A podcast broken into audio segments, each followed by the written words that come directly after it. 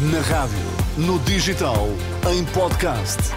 Música para sentir, informação para decidir.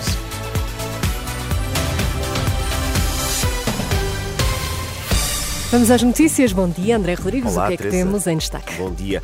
Todos à borla, passageiros da Unir com direito a viagens gratuitas. O sistema de validação de bilhetes não está a funcionar. Protesto colorido acaba em detenção. Seis ativistas do Climáximo foram detidos depois de pintar e bloquear um jato privado em Tires. Vamos lá, edição das 11 com André Rodrigues. Anda tudo à borla. Os passageiros da Unir, no Grande Porto, estão a viajar de forma gratuita nos autocarros.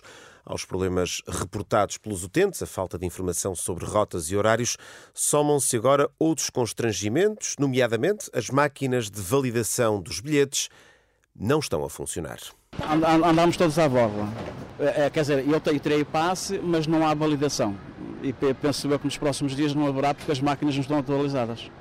Saio ao cedo de casa às 5 da manhã, de casa para ir trabalhar e chego às 11 horas a casa da noite. Por causa dos transportes, que isto está um caos.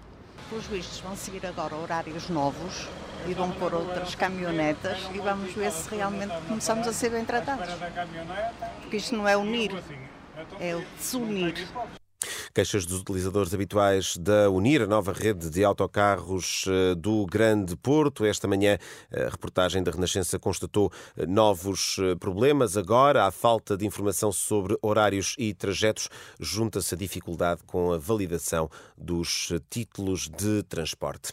Ativistas do Climáximo detidos esta manhã no aeródromo de Tires, em Cascais, depois de terem pintado e bloqueado um jato privado.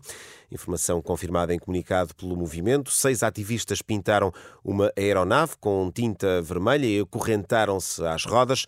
Na nota, o Climáximo assinala o que diz ser o absurdo de recorrer a este tipo de manifestação quando centenas de políticos viajam de jato privado para a Cimeira do Clima no Dubai, a COP28, dirigida pelo presidente de uma empresa petrolífera.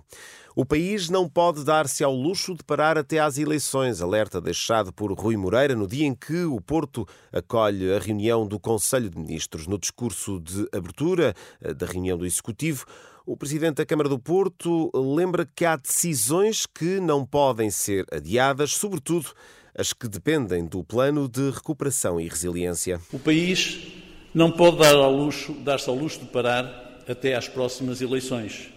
Ainda na ressaca da crise inflacionista, temos pela frente a difícil tarefa de prosseguir a convergência com a Europa num cenário de tensão geopolítica, arrefecimento económico e emergência climática.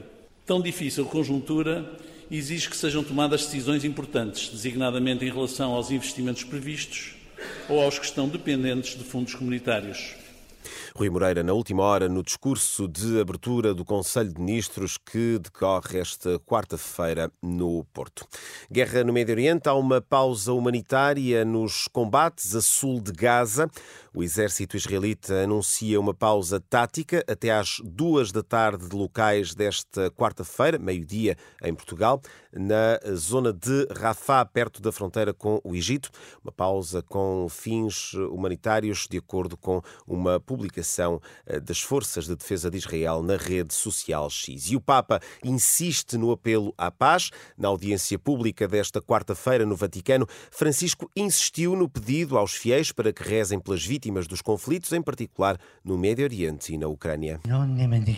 Não nos esqueçamos de rezar por aqueles que sofrem a tragédia da guerra, em particular as populações da Ucrânia, de Israel e da Palestina. A guerra é sempre uma derrota. Ninguém ganha. Todos perdem. Só os fabricantes de armas é que ganham.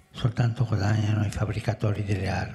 Papa Francisco e esse renovado apelo à paz no mundo na audiência geral desta quarta-feira. Obrigada, André Rodrigues. Até, Até já. já.